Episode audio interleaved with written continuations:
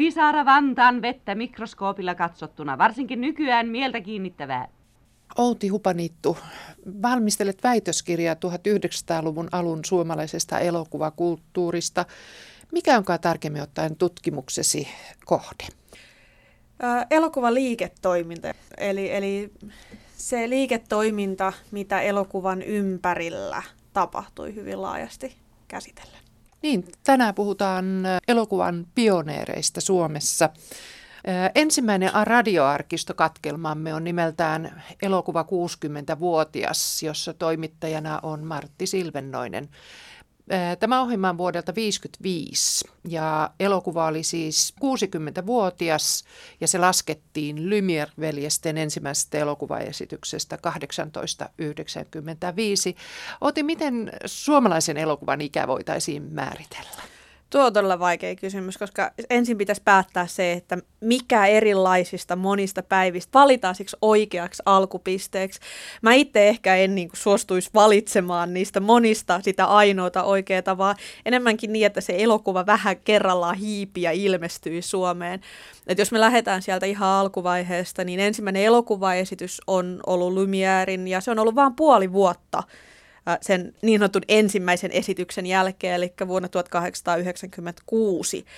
No sitten taas, jos ruvetaan pohtimaan sitä, että et, et koska niin kuin enemmän rupeaa olemaan, kun tämähän oli vaan niin kuin Lumierin kiertuen matkalla kohti Pietaria, joka täällä piipahti, niin sitten siinä vuosisadan vaihteen tienoilla rupeaa sitten olemaan niin, että niitä kiertueita rupeaa ilmestymään tänne, että et, et siinä sanotaan nyt vuonna 1901 esimerkiksi, kun lukee kritiikkejä tai lehtijuttuja näistä kiertueista, niin selkeästikin siinä vaiheessa ollaan jo si- sellaisessa tilanteessa, että, että ei tarvitse sinänsä esitellä enää ihmisille. Tämä ei ole nyt, näyttää siltä, että, että niillä kiertuepaikakunnilla on kinematografi aikaisemminkin käynyt, koska, koska puhutaan siitä, että et, et, et jollain tavalla niin kuin niissä teksteissä näkyy, että, että tämä nyt on tällainen versio tästä kinematografista, ei se, että tämä on se ensimmäinen, mitä olemme nähneet.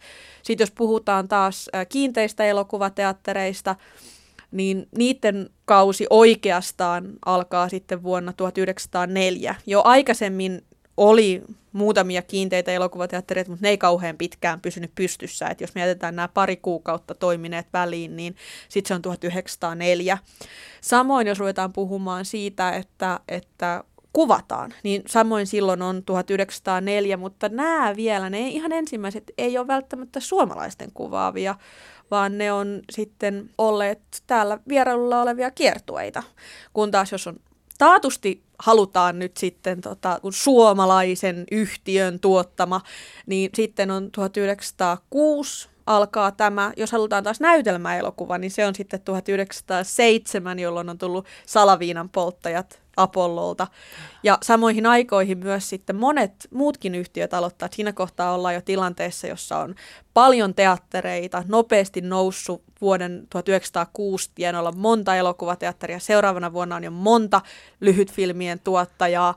Eli, eli vähän kerrallaan täältä näin tämä lähtee tällainen niin kuin keriytymään auki. Sitten jos me halutaan se e, laittaa alkupisteeksi, että se on ensimmäinen filmaamiseen keskittynyt yhtiö, joka esimerkiksi ei ole tämmöinen elokuvateatteriyhtiö, joka sivutoimenaan filmaa niin kuin nämä alkuvaiheen on. Sitten me mennään sinne 20-luvun taitteeseen Suomi-filmiin, joka on ensimmäinen tämmöinen pelkästään tai niin kuin ensisijaisesti filmaamisella itsensä kannattavaksi saanut yhtiö, tosin siinäkin meni pari vuotta. Eli sovitaanko sitten, että elokuva on tänään noin 117 tai no ei sovita mitään. Pisara Vantaan vettä. Suomalainenko filmi on vuosisadan alussa? Aivan oikein. Insinööri K.E. Stolberg, joka omisti maailman ympäriteatterin, osti vuonna 1906 filmikameran saadakseen teatteriinsa uutiskuvia omasta maasta. Muun muassa Pisara Vantaan vettä joutui hänen pateekameransa tarkasteltavaksi. Stolberg rahoitti myös ensimmäisen suomalaisen näytelmäfilmin vuonna 1907. Se oli nimeltään Salaviinan polttajat. Mukana ollut Teuvo Puro kertoo näin valmistimme itsemme salaviinan polttajiksi ja ostajiksi ja poliiseiksi ja nimismiehiksi. Kaikki kansallisteatterissa siellä se suurin piirtein harjoitettiin. Ja sitten lähdettiin äh, kolmen posikan roskissa, tuota, ei kun reessä, sehän oli talvi, tuonne eläintarhan mm, urheilu, nykyisen urheilukentän tienoille siihen metsikköön, joka on vasemmalla puolella. Siinä oli siihen aikaan ainoastaan kaksi pientä punaista taloa ja niiden takana metsikössä tämä homma sitten järjestettiin. Siellä oli Fager sitten, Kalle Fager nimittäin. Hän oli, hän oli lavastanut sen, sinne oli tuotu seika, karsinaa, joka söi mäskiä. Siellä oli sitten viinapannut ja Raikas ja Kilpi ryhtyivät sitten keittämään sitä viinaa. Minä tulin sitten hiihtäen sinne ostamaan sitä viinaa ja siinä pidettiin aikamoista lystiä, kunnes sinne tulee nimismies poliisin kanssa. Ja, ja, ja tuota, meidät sitten vietiin, mihinkä vietiin. Tämä oli 15 minuutin juttu, mutta minä niitä detaljeja sen tarkemmin enää siitä muista. Ja tämä oli siis ensimmäinen suomalainen filmi. Se on ensimmäinen suomalainen, jossa on yritetty jotakin tehdä. Ja se otettiin koko 15 minuuttia ihan niin kuin näyttävältä suorastaan siinä. Siinä oli ainoastaan se yksi kamera-asetus. Hmm. Myöhemmin vasta sitten opittiin, opittiin tuota noin vähän lähikuvaakin. Aavistitteko te silloin, että tästä vaatimattomasta alusta ja aivan uudesta elementistä voisi joskus tulla se monipuolinen jättiläistekijä, jollainen elokuva nykyisin on? Emme me sitä silloin aavistaneet, mutta toinen yritys, jonka me teimme Engströmin kanssa, meillähän oli oikein yhtiö, oli Raika Engström ja minä vuonna 11 ja silloin, silloin me teimme oikeastaan kolme filmiä. Silloin me kyllä jo tiesimme, mistä oli kysymys. Kun nyt kokeneena taiteilijana ajattelette filmin ja teatterin keskinäistä suhdetta, niin arveletteko, että vuosikymmenien työ filmin parissa olisi antanut saman kypsyyden kuin mitä nyt teatteri on antanut teille? En missään nimessä.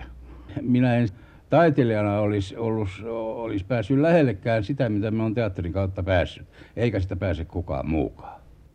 No voitteko te sanoa, että onko mahdollisesti nykypäivän filmille kuitenkin oma merkityksensä, jota ei suinkaan siis voida laiminlyödä? Tai... On tietysti, onhan sillä merkitys. Se on jo se, että se on niin laajalle levinnyt. Sehän pääsee paljon paremmin kuin taite- teatteri kaikkiin pienempiinkin paikkoihin. Ja sanotaan nyt kun tehdään hyvä, niin totta kai sillä täytyy olla suuri merkitys, kun, kun, kun, kun se pääsee joka kylään maaseudullakin, jonne teatterin on mahdotonta päästä. Vaikka filmi tavoittaa kaikki, niin alusta alkaen nuoriso on muodostanut valtaosan elokuvayleisöstä. Sillä on laskettu, että runsaasti yli puolet filmien katsojista on alle 18-vuotiaita. Tässä on seuraavassa vuosisadan alun koulupojan haastattelu. Siihen aikaanhan nuo ilmoitukset olivat kovin hauskan tuntuisia. Olivat, kyllä, kyllä, kyllä. Silloin mainostettiin filmejä ehkä noin niin kuin sanotaan railakkaammin kuin mitä nyt tehdään. Ja muistan erään hauskan mainostapauksen, nimittäin täällä oli eräs kuuluisa mies, joka omisti antikvaarin ja oli liikemies samalla muillakin aloilla ja perustipa sitten oman elokuvateatterin, joka sijaitsi tässä keskuskadulla palokunnan talossa siinä, missä nyt on kestikartano. Ja tämä originelli herra, joka muuten sivumennen sanoen kerran tuli Edenfeltin taidenäyttelyynkin pukeutuneena smokkiin ja jalassa ruskeat kengät ja päässä harmaa knalli, niin hän kulki aina ennen näytönnön alkua siellä elokuvateatterissa ulkopuolella ja katseli niitä omia mainoksiaan ja ja pujotteli siellä yleisön joukossa ja, ja, ja äänekkäästi sitten sanoi, että tämä on erinomainen filmi, mutta tämä on sitten aivan loistava, tämä, että tämmöistä oli varmasti koko kaupungissa. Tätä täytyy mennä katsomaan. Hän oli todellinen mainosmies. Kyllä. No entä minkälainen oli sitten tunnelma siellä itse näytöksen aikana? No kyllä se oli. Kyllä se tunnelma oli niin kuin on nytkin. Ehkä monasti vielä, vielä, vielä kuinka sanoisin, kiihkeämpikin. Muistan elävästi erään sarjan, e, erääseen otteeseen oli tuota muodissa, että oli tällaisia sarjakuvia, muun muassa eräs venäläinen filmi, jonka nimi oli Mitalin salaisuus. Se oli peräti 12 osainen. Hmm. Ja ei meitä poikasia silloin ja lapsi yli malkaan kasvatettu missään ansarissa – niin eikä ollut filmiä, jossa sanottiin, että lapsilta kielletty, että siellä me nappulat istumme sitten 50 pennin paikoilla. Ja seuraavalla viikolla taas riidettiin katsomaan, että miten se äijän kävi. Eikä meistä sen kummempia kuitenkaan tullut ihmeellisimpiä ihmisiä aikuisina, tällaisia vaan tavallisia, rauhallisia kansalaisia. Näin muisteli kaikkien tuntema taiteilija Markus Rautio, joka itsekin myöhemmässä vaiheessa vähällä oli antautua elokuvan palvelukseen, mutta jonka sitten, kaikkihan me sen tiedämme, toinen nykyajan suuri keksintö radio otti omakseen. Vuosisadan vaihteesta esitetyistä elokuvan pätkistä nykyisiin näytelmäfilmeihin on todellakin monella tavalla ollut pitkä tie, mutta sen kehityksen nopeus on osoittanut, että elokuvat tosiaankin ovat syntyneet täyttämään todellisen tarpeen, laajojen kansankerrosten taidekaipuun. Alku on aina alkua. Mainittakoon, että kun Minna Kantin näytelmään perustuvaa Sylviä filmattiin, jouduttiin sen sisäkohtaukset kuvaamaan erään helsinkiläisen ravintolan katolla, ja tästä johtuen tanssiaiskohtauksissa tuprahteli parien keskelle suuria savupilviä läheisestä tehtaan piipusta ikkunaverhojen ja herrojen frakin liepeitten liehuessa vallattomasti tuulessa. Nämä nyt hullunkurisiltakin tuntuvat alkuajat muistaa maamme ensimmäisiin filmivalokuvaajiin kuuluva 66-vuotias Frans Ekebum. Minkälaisissa oloissa te filmasitte ensimmäiset filminne? Että atelieri oli ensiksi päivä, päivävalo atelieri, valkoista kangasta katolla ja oli aika pitkä kyllä, mutta kumminkin ei tarpeeksi pitkä. Kun tuli ryhmäkuvia, ne oli pakko mennä kadulla. Ai niin. Seinät pois vaan ja ikkunat pois ja mennä kadulla ja alkaa taas. Te saitte siis nenälinnalla merkin sisältä, milloin voidaan aloittaa? Alkaa, joo, ja minä antoin sitten nenälinnalla märki, koska filmi oli loppu, koska se oli ko- välillä liian lyhytkin, Niin, niin. vaikka oli 120 metriä kasetissa. No siihen aikaan filmimateriaali, oliko se kallista? Se maksoi 15 pennimettari. Ja nykyisin? Siinä 3,40 markkaa mettari. Se ei ollut valo, valoherkkää silloin ollenkaan paljon. Et se oli, se ei ollut pankromaattista filmiä, melkein osasi ottaa pois kasetista filmiä Keskellä päivää. keskellä päiviä se kainalossa kehitettävää. No eikö filmi vioittunut tästä? Reunat vaan mustui vähän. Filmin kehitysvaiheita tutkittaessa tarjoutuu seurattavaksi muitakin kehityksen päälinjoja kuin taiteellinen. Sen rinnalla on kulkenut ja kulkee yhä vieläkin teknillinen kehitys ja kolmas on tietenkin taloudellinen, jolla on, valitettavaa kyllä, valtavimmat kehityskäyrät ja numeroluvut osoitettavana. Keksijän näkökannalta filmi oli kyllä valmis nykyisessä mielessä miltei ensimmäisestä alusta pitäen. Äänifilmi oli mahdollinen, samoin värifilmi. Äänellä ja väreillä suoritettiinkin kokeiluja jo vuosisatamme alkukymmenistä lähtien. Varsinaisen läpimurtonsa äänifilmi suoritti vasta 20-luvun puolivälissä.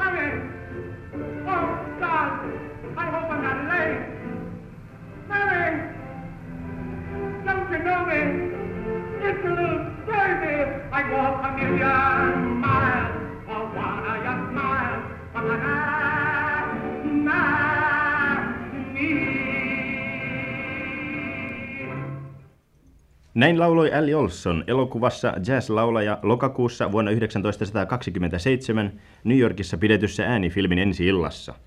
Tässä Allie Olson ainoastaan lauloi, mutta äänitettyä vuoropuhelua ei tässä filmissä vielä ollut. Tästä tapahtumasta alkaa äänifilmin historia. Meillä Suomessa äänellä tapahtuneista alkuaikojen kokeiluista kertoo johtaja Werner Dahl. Näitä ensimmäisiä äänielokuvia minä näin Eldorado-teatterissa Helsingissä ja tapahtui esitys gramofonin levyistä, musiikkia, laulua, jopa puhettakin. Ja koneen hoitaja oli silloin vaan katsottava, että hän käsin veivatulla koneella pysyy samassa nopeudessa kuin gramofonin levyn ääni. Niin sitten myöhemmin äänielokuvahan tuli uudelleen parannetussa painossa esiin. Se oli Edisonin keksimä kinetofonkone, joka oli äärettömän hyvä. Teknillisesti ääni oli kaikin puolin loistava, ja, mutta se oli koko Eurooppaan lainattu koneet vain yhdeksi kuukaudeksi, ja Suomi sai kaksi konetta niistä. Yhden niistä koneista minä hoidin ja kun kuukausi oli mennyt umpeen, niin sama insinööri, joka oli käynyt niitä asentamassa, tuli ja romutti koneen sillä tiedolla, että Edison sanoi, että ääni ja kuva ei sovi yhteen. When there are gray skies, I don't mind. I don't mind the gray skies. You make them blue, honey boy. Näin laulava narri tuo tunnettu Sonny Boy tulkitsi tunteensa elokuvassa New Yorkin valot vuodelta 1929. Tämä oli ensimmäinen täydellinen äänielokuva, jossa laulun lisäksi oli myöskin puhetta. Ja näin äänielokuva oli lopullisesti ja peruuttamattomasti päässyt valtaan. Äänifilmin valtaantuloa eivät katsoneet karsaasti ainoastaan näinä vuosina huippuunsa kehittyneen Mykän filmin taiteilijat, joiden mielestä ääni täysin turmeli elokuvan ilmaisukeinot. Äänifilmi aiheutti lisäksi vakavan taloudellisen pulman kymmenille tuhansille muusikoille, jotka olivat huolehtineet säästyksestä mykkiä elokuvia teattereissa esitettäessä. Runsaat 200 muusikkoa joutui Suomessa keväällä 29 työttömäksi. Olihan suurimmassa elokuvaorkesterissa täällä Helsingissä jopa 10-12 miestä. Saman vuoden syksyllä muiden ohella muusikko Tauno Yrjölän oli haettava uusi työpaikka. Tulin Helsinkiin ja täällä oli häly käynnissä, että nyt perustetaan työttömistä muusikoista orkesteri, joka kantaa nimeä teatteriorkesteri. Ja Muusikkojen liitto takasi ensimmäisenä kuukausina meille vakituisen palkan, jolla me pääsimme taas elämän alkuun. Keitä olivat nämä innokkaat ihmiset, jotka olivat elokuvan pioneereja Suomessa? Tässä mainittiin Raikas ja Puro ja Daal. Mistä nämä tulivat? Mitä he tekivät ennen elokuvaa? Oikeastaan, jos niitä ihan varhaisimpia katsotaan, niin siellä on oikeastaan pari erilaista hyvinkin yleistä suuntaa, että esimerkiksi Puro ja Raikas, hehän oli kummatkin teatterinäyttelijöitä, ja he tuossa vaiheessa vaan pistäytyivät ihan yhden filmin tai parin filmin ajaksi sinne tekemään se elokuvan ja se varsinainen ura oli siellä teatterissa. Että et he, vält- he ei varsinaisesti olleet tämmöisiä elokuva-alan ihmisiä, vaikka he on päätynytkin aika korkeaseen arvostukseen tällä pioneerien joukossa. Mutta ne, jotka teki täyspäivästä uraa siellä elokuvan puolella, niin ihan varhaisvaiheessa siellä oli esimerkiksi paljon valokuvaamo-alan väkeä. Eli, eli valokuvaamojen omistajat perusti sitten useita näistä ensimmäisistä teattereista.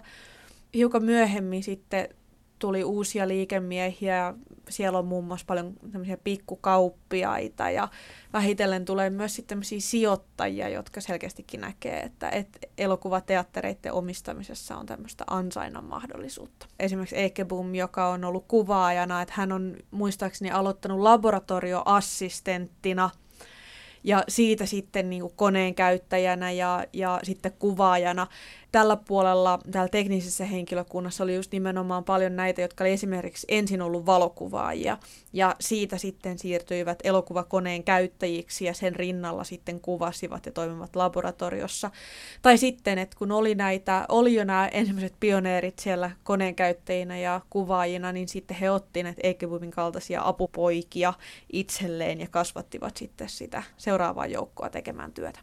No minkälaisia nämä elokuvateattereiden ohjelmistot oli silloin ensi vuosikymmenelle ja miten se ohjelmisto rakennettiin? Ohjelmisto koostuu monista pienistä pätkistä. Et se on, mä vertaisin sitä vähän samanlaiseen kuin telkkaria katsotaan nykyään. Et avataan se telkkari ja sieltä tulee yksi ohjelma ja sitten tulee toinen ohjelma ja kolmas, joilla ei välttämättä ole yhtään mitään tekemistä toistensa kanssa ja illan aikana siitä saadaan sitten semmoinen kokonaisuus.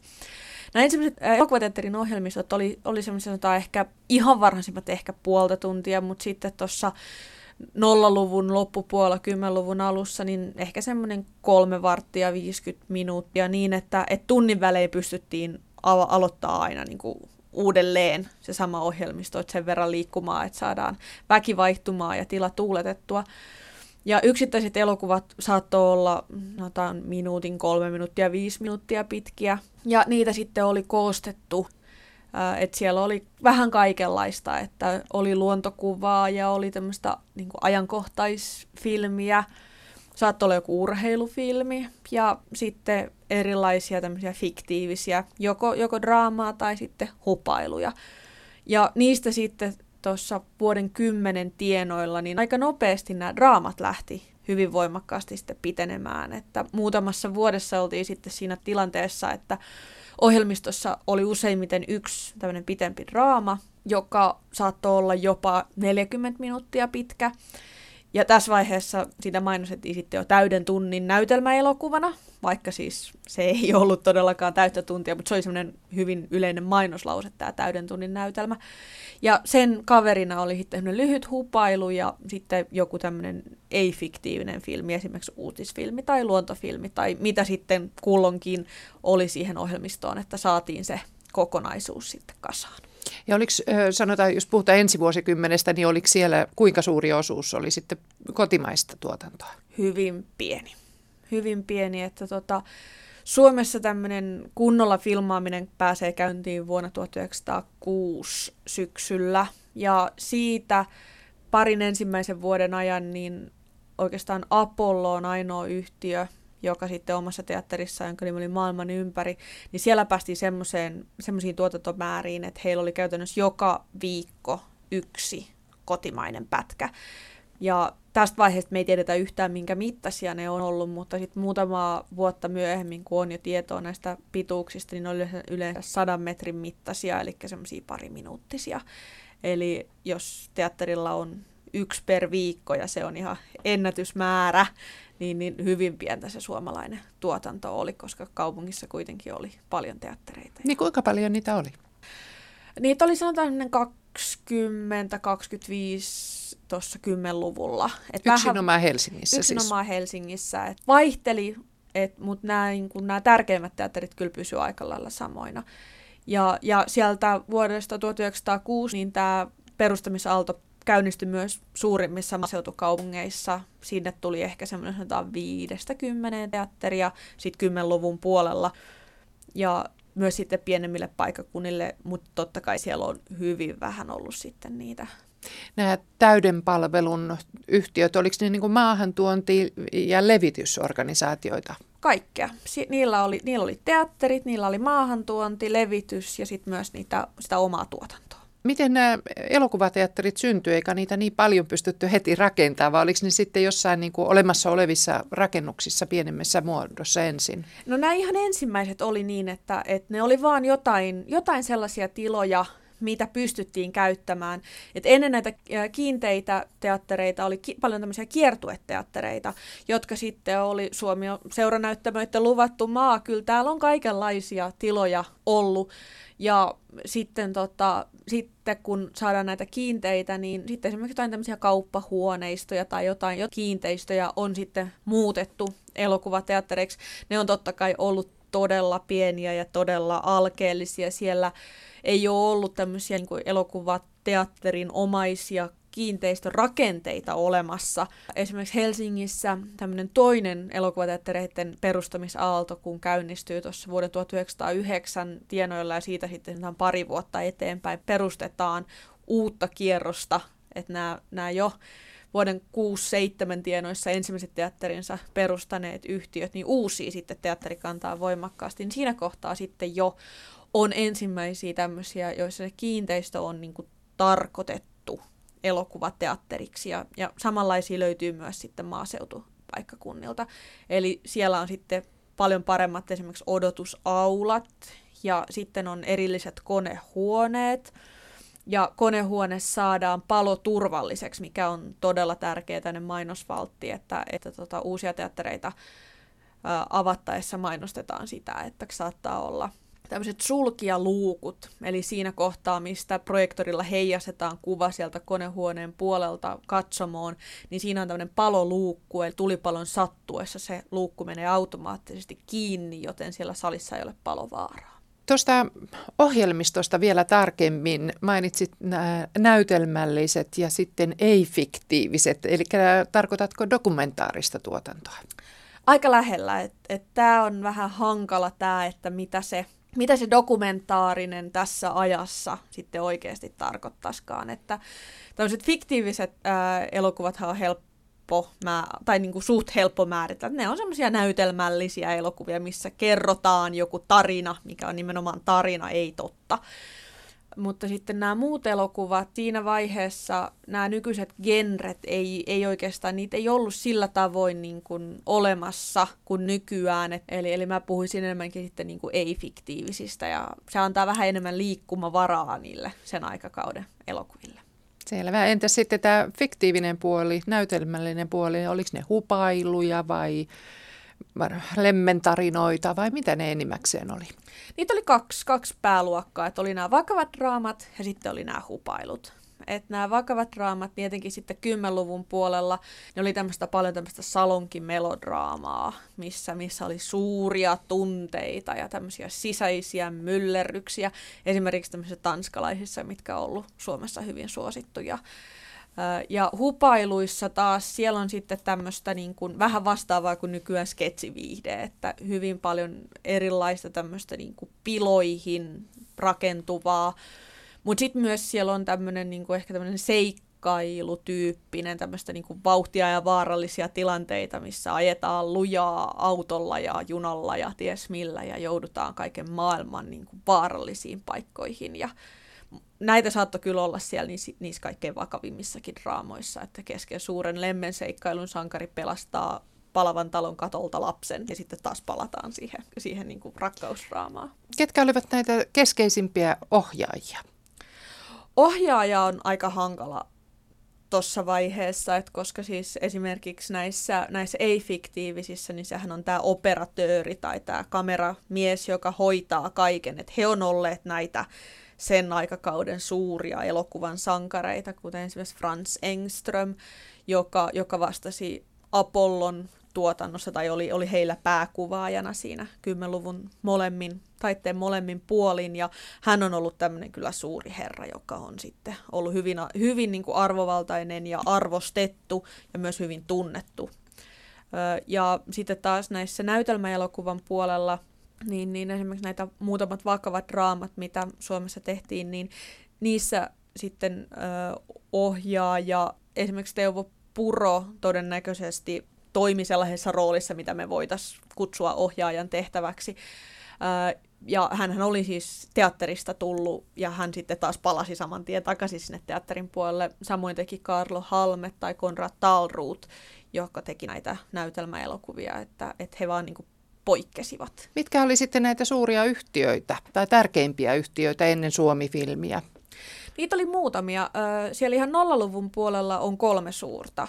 On, on Apollo, mikä tässä on jo mainittu, ja sitten on tämmöinen Nudiska Biograph Companyet, ja kolmantena Maat ja kansat niminen yhtiö, mikä toimi Tampereella. Et se oli näistä varhaisvaiheen suurista yhtiöistä ainoa, joka ei ollut Helsingissä. Ja sitten 10-luvun puolella niin Nudiska Biograph Companyet jatkoi. Sitten tuli Olympia, Lyyra, Maxim. Eli siellä oli sitten muutamia uusia yhtiöitä. Niin, siis silloin ohjaajat tulivat usein teatterista, mutta niin tuli näyttelijätkin, että suuri osa näyttelijöistä oli näitä keikkatyöläisiä ikään kuin teatterin puolelta. Näissä vakavissa näytelmäelokuvissa ainakin, mutta esimerkiksi näissä Lyyran tuottamissa hupailuissa, niin Lyyra-yhtiön omisti Jalmar Pohjanheimo ja nämä hupailut teki hänen kolme poikaansa. Et siellä oli niin kuin oma, oma väki sitten tekemässä niitä. Siirrytään äh, sitten näihin muihin elokuvalan tärkeisiin ammattilaisiin. Mm, seuraavassa vajaan viiden minuutin katkelmassa on äh, pääosassa Karl Fager, Kalle Fager, joka on lavastustaiteen nestoriksi kutsuttu myöskin. Tämä ohjelma on Hellin Kannaksen toimittama ja se on elokuulta 1958. Te olette myöskin filmeissä ollut lavastajana. Se on varmaan erilaista kuin teatterilavastajan työ. Joo, on se. On se. Siinä täytyy rakentaa plastelista kaikki. Kaikki ovet ja kaikki seinät. Se on, siinä on niin paljon valoa, että jos se olisi maalattu pinta, niin se pinta kuolee ulos siinä. Sehän täytyy, ei se muutettu mitään. Joo, minä olen nyt tehnyt yli 20 vuotta työtä tässä filmiteollisuudessa maisteri Särkän luona. Nyt on työt keskeytetty vähän, mutta minä olen ollut perustamassa Suomi-filmiäkin. Me tehtiin filmi jo Puron kanssa ja Jussi Snellmanin kanssa, Eero Kilpi, 1908 tehtiin ensimmäinen filmi. Se oli sitä Suomen filmin alkuaikaa. Se oli sitä. No sitten, sitten, sitten tuli vähän väli. 11 me tehtiin Anna-Liisan, Sylvin, ja sitten se kolmas, kolmas filmi, minä muistan, se oli Teppo Raikas, kun ohjasi sen. Ja Puro ohjasi nämä toiset. No tota no, joo, mutta sitten, se, sitten meidän piti jatkaa. Ja sitten alkoi maailmansota. Ja meillä oli kameroita täällä ja kaikki. Ryssät kielsi.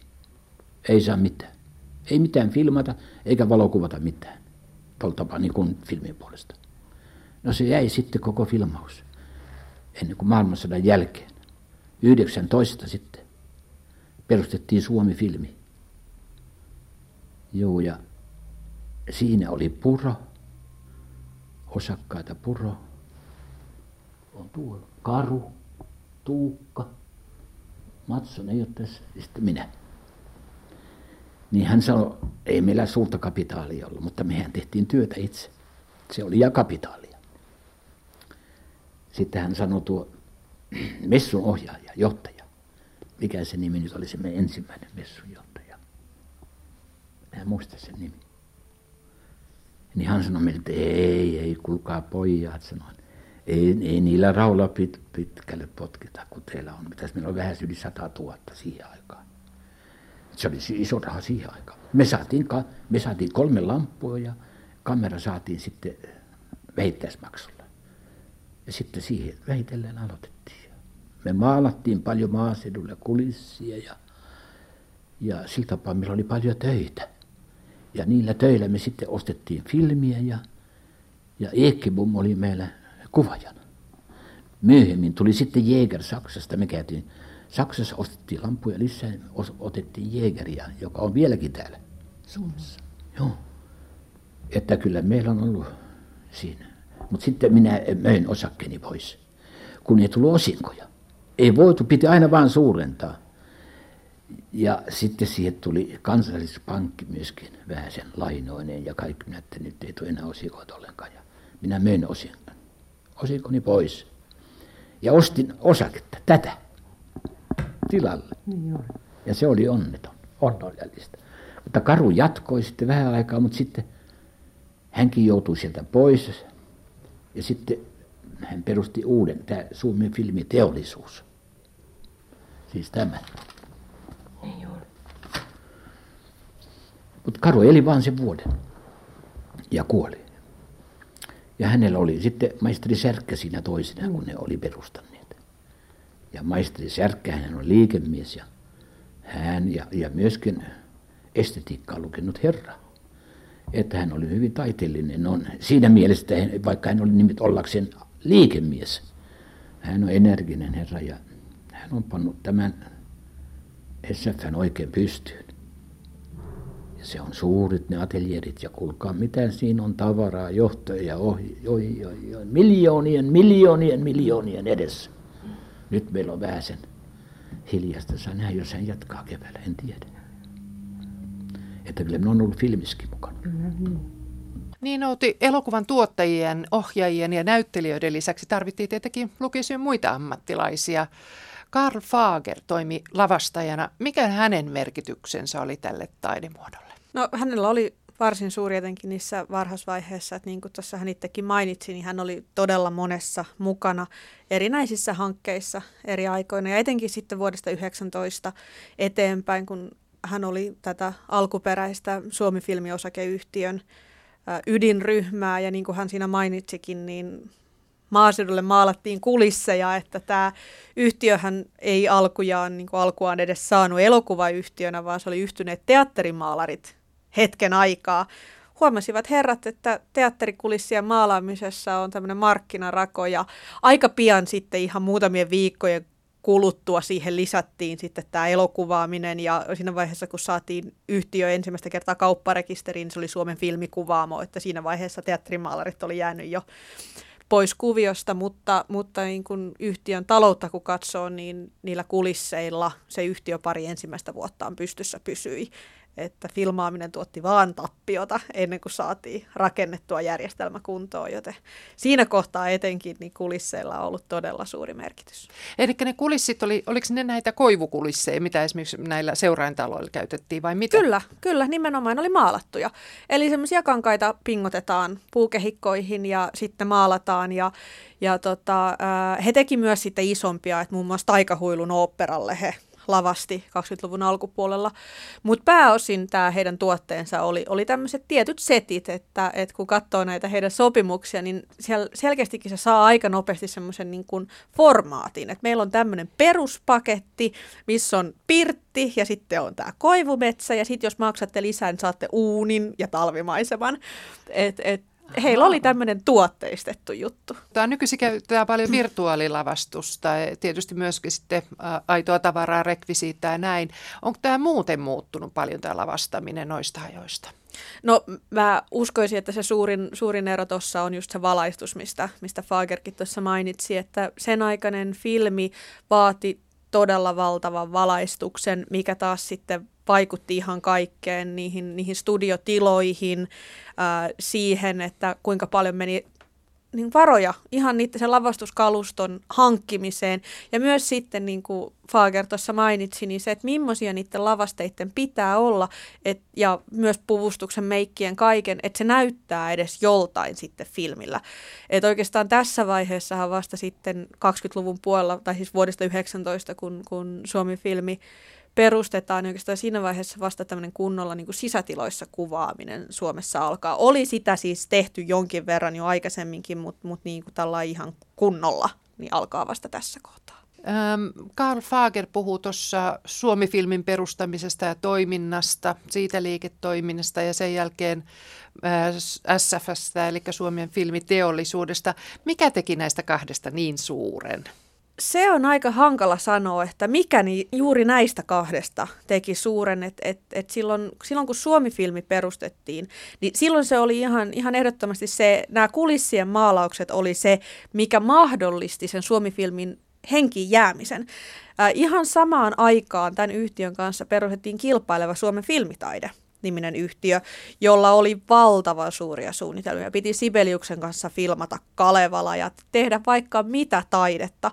Ja heiltä, heiltä niinku tuntuu siinä niiden suurien ateljeesuunnitelmia ja kaiken tämän kohdalla unohtuvan se, että rahaakin pitäisi tulla jostain taloon. Suomi-filmin puolella taas otettiin vähän tämmöinen vaatimattomampi ja ruvettiin heti pohtimaan sitä, että okei, että meillä on tämä kulissimaalaamon puoli ja kulissimaalaamo pyörii tässä itsellään. Ja sen rinnalle ruvettiin sitten saman tien heti kuvaamaan kaikkea sellaista pientä.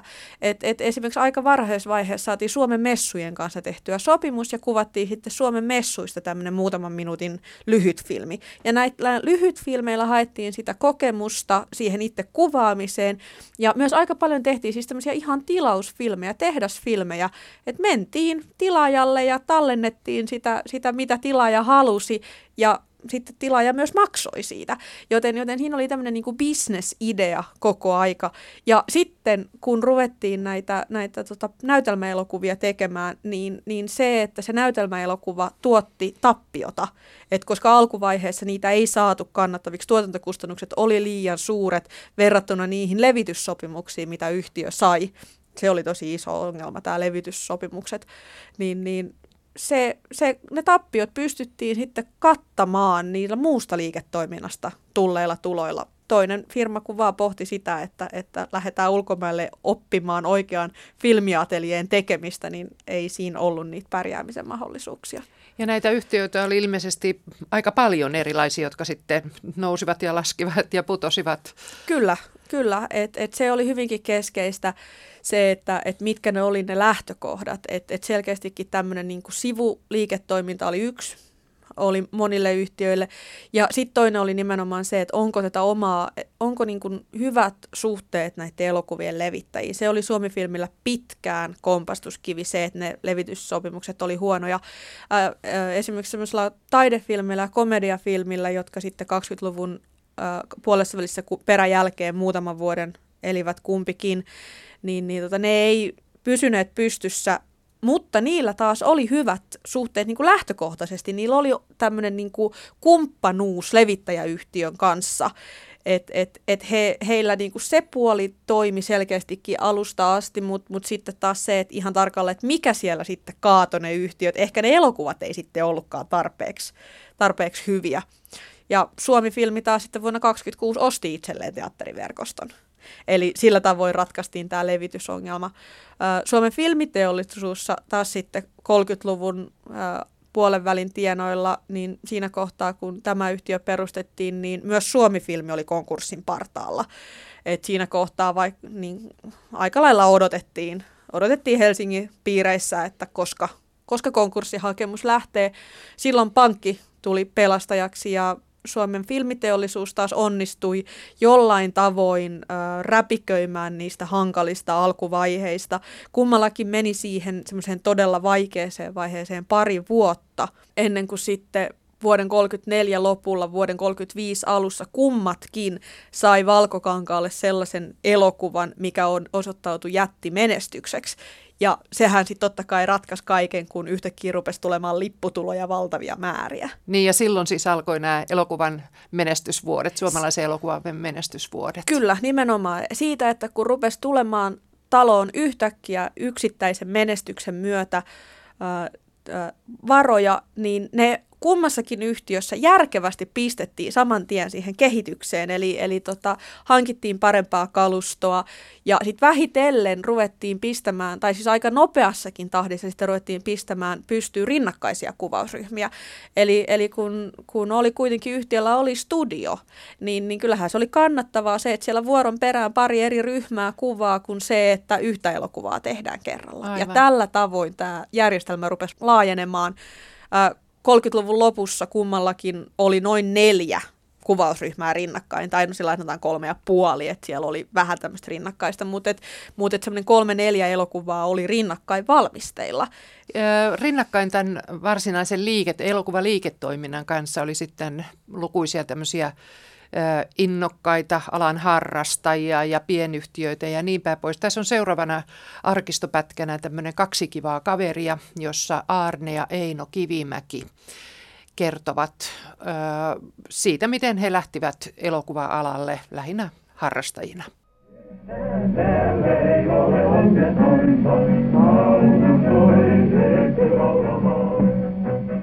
Ennen kaikkea kotimaisessa farsissa kaksi kivaa kaveria on vauhtia ja toimintaa ja niin hyvin näyttelijän kuin ohjaajan ja kuvaajan otteita seuratessaan panee merkille, että elokuva on tehty oikealla luomisen innolla, josta suuremmillakin elokuvatuottajilla olisi oppimista.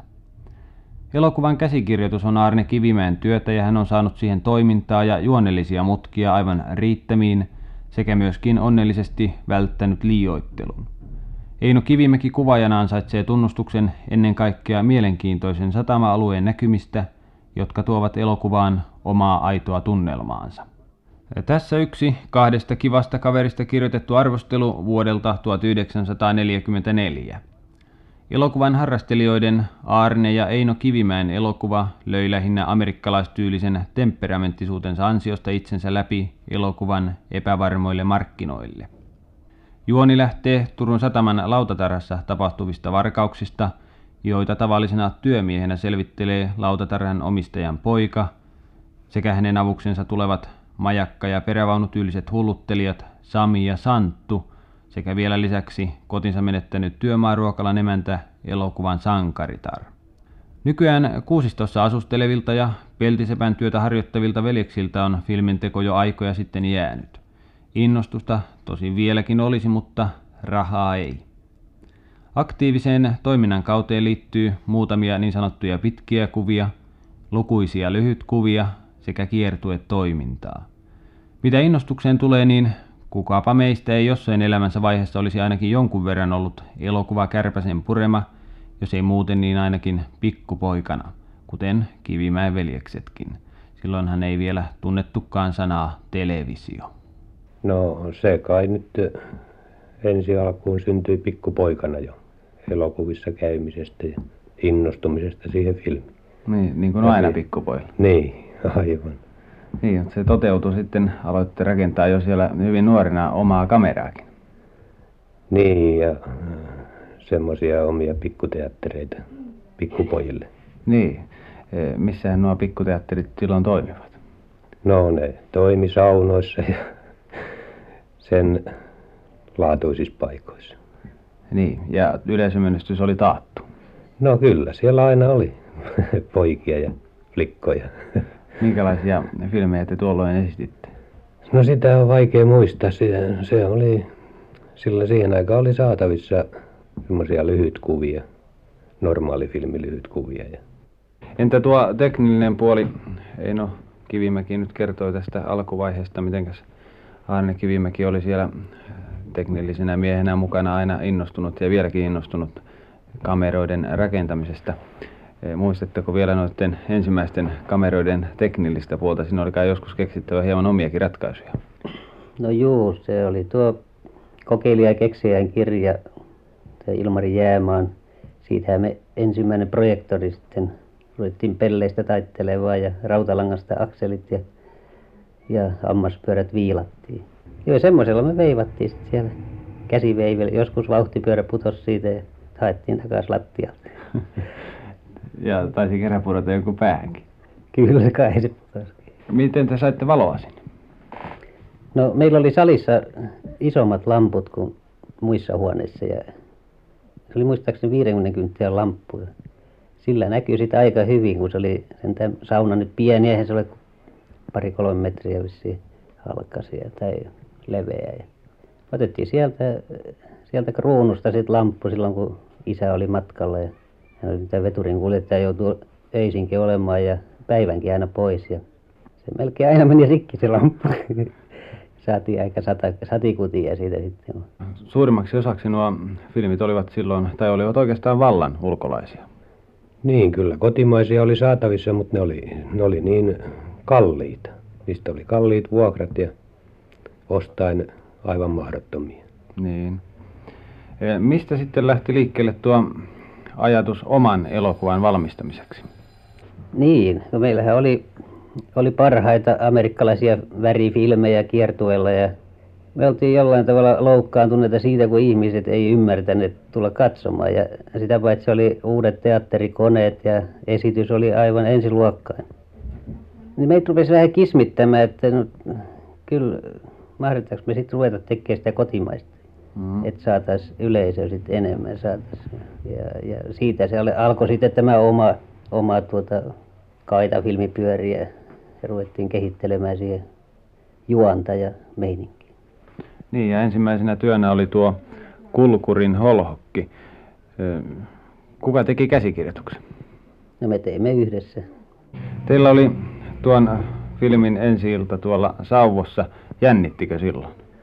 No joo, kyllä se, kyllä se jännitti. Kyllä mä muistan sen vielä, kun se jännitti, kun ei oikein oli itse jo kyllästynyt koko filmiin ja, ja pakostakin ajattelin, että ne on muutkin yhtä kyllästyneitä, mutta, mutta ihmeeksi ne rupesi ihmiset nauramaan siellä katsomassa vaan niin paljon itsepäisesti ja, ja niin siellähän on yleensä kiertueella tapana, että jos on oikein tuommoinen epämiellyttävä filmi tai, tai sanotaanko huono filmi, niin, niin yleisö repii mennessään mainokset sieltä eteisestä seiniltä pois ja ovat muutenkin pahantuulisia. Ja, ja niin tuota, sitten tämä esityksen jälkeen me ihmeeksemme nähtiin, että siellä oli mainokset vielä jäljellä ja, ja ei ne huonoa tykännyt siitä kyllä. Kyllä se siinä meni.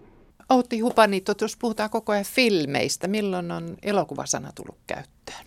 Vasta vuonna 1927. Et se on paljon, paljon nuorempi kuin elokuvakulttuuri ja elokuvan katsominen Suomessa. Ja nyt kun me nykyisin puhutaan filmeistä, niin puhutaan nimenomaan siitä materiaalista. Kyllä. Ja tuossa vaiheessa se on nimenomaan, niin kuin filmi on, on se, mitä mennään katsomaan sieltä valkokankalta. Tai siis valkealta kankaalta. Valkokangas on suunnilleen yhtä vanha sana kuin elokuva. Millaista se materiaali oli? Se oli siis paloherkkää. Kyllä. Ja myös sitten, mitä tässä näissä muistelmapätkissä on, on tullut ilmi, niin, niin se on vaatinut paljon valoa. Eli, eli tämä kuvaaminen on ollut vaikeaa. ei esimerkiksi vielä 10-luvulla ei ole oikeastaan sisällä pystytty Suomessa juurikaan kuvaamaan, että, että ulkona on ollut sitten tarpeeksi sitä valoa. Öö, mutta esimerkiksi sitä on sitten saatettu värjätä sitä filmiä, että se ei välttämättä ole ollut sitten ihan, ihan niin kuin musta-valkosta, vaan sitä on voitu sävyttää. Et esimerkiksi on voitu niin kuin vaaleanpunaisella tai sinisellä sävyttää sitä filmiä. Siinä vaiheessa, kun sitä kehitettiin Joo, laboratoriossa kyllä, ja viimeisteltiin, ja oliko se niin tämmöinen tyylikeino sitten? Se on ollut hyvinkin vahva tyylikeino, että, että sillä on niin kuin tuotu, tuotu erilaisia tunnelmia ja, ja erilaisia niin kuin korostettu jotain kohtaa siinä filmissä tai, tai muulla tavoin nostettu sieltä, sieltä esille, että, että ne on ollut huomattavasti värikkäämpiä kuin mitä me nykyään, nykyään kuvitellaan. Ja sieltä on voitu myös sitten ihan niin kuin tämmöisenä e- kuriositeetteina niin kuin ihan tarkemminkin värjäillä niitä, että ihmisillä on ollut viitseliäisyyttä. Mistä kaikki tämä tekniikka hankittiin? Tuossa äskeisessä noin kaksi kivaa kaveria, Kivimäen veljekset, rakensivat itse kameroita ja projektoreita, mutta jos ajatellaan ihan ammattikäyttöä, niin mistä ne on tuotu?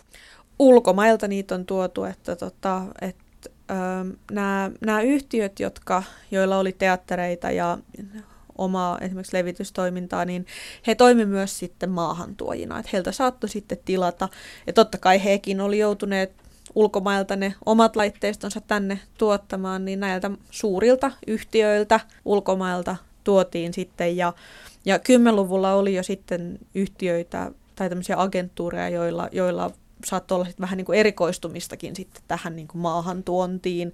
Pieniähän ne määrät on ollut, mutta et, et, saattaa löytyä sellainen maininta vuokraamon tarjouskirjeestä, että jotta me suostuttaisiin tähän tai tehtäisiin tämmöinen vuokraussopimus, niin pitää olla asianmukaiset laitteet ja ammattimies niitä käyttämässä, tai siis koulutettu mies niitä käyttämässä, jotta ne filmit pääsee ehjänä matkaan sitten taas eteenpäin. Mutta siis tarkoitat, että alun perin niin samat maahantuontifirmat tuotti tänne sekä sen filmin materiaalin, että ne esitettävät filmit, että kamerat, että projektorit. Kyllä, kaikki. kaikki. Kaikki, koska se on aika pientä ollut siinä vaiheessa se toiminta.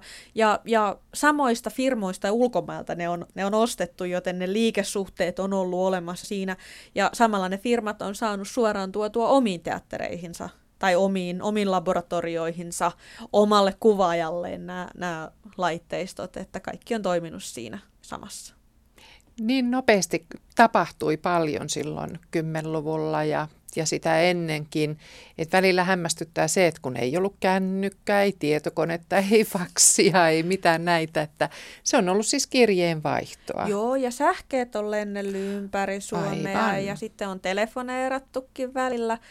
Että tota, kyllähän tiedonvälitys on kyllä toiminut sitten. Esimerkiksi tämmöisiä löytyy, että, että tota, vuokraamo huutelee heti perään, jos, jos filmin lähetys myöhästyy päivällä, niin kyllä sieltä noottia tulee sitten saman tien, äh, koska järjestelmä on loppuun asti hiottu, että filmin on lähdettävä ajoissa seuraavalle paikkakunnalle tai seuraavan paikkakunnan ensi ilta myöhästyy. Niin kuin Karl Fager tuossa sanokin, että kun ei alkanut tulla sitä, sitä osinkoa, niin hän myi osakkeensa. Kyllä. Kerro Outi vielä lopuksi, mitä erityistä olet löytänyt, kun olet tehnyt tätä väitöstutkielmaasi, penkonut paljon arkistoja. Mikä on ollut semmoinen hykerryttävin löytö? Voi kamaa, siellä on niin monta tämmöistä erilaista hykerryttävää löytöä, mutta ehkä, ehkä se tärkein on just se, mistä tässä on koko aika keskusteltu, eli siis siitä, että kuinka se liiketoiminta on ollut niin, se on ollut niin ammattimaista, ei, ei pienintäkään vähättelyn sanaa sovi sanoa näistä tyypeistä. Että he on kyllä tienneet, mitä he on tehneet, he on ollut laatutietoisia ja sitten tarvitaessa he on tienneet myös, miten halvemmalla pääsee. Ja että on ollut hyvinkin tämmöinen niin kuin moninainen järjestelmä, on ollut hyvin eri tasoisia yhtiöitä ja kokonaisuuden on pitänyt koko aika toimia, hyvinkin niin kuin tarkasti, että elokuvan on lähdettävä paikkakunnalta toiselle juuri sillä junalla, millä on sovittu koska se järjestelmä on niin loppuun asti hiottu, että siellä ei ole minkäänlaisia mahdollisuuksia tämmöisiin lepsuiluihin, vaan liiketoiminta pyörii koko ajan, jotta jatkuvasti saadaan sitten ne uudet ohjelmistot sinne valkokankaille.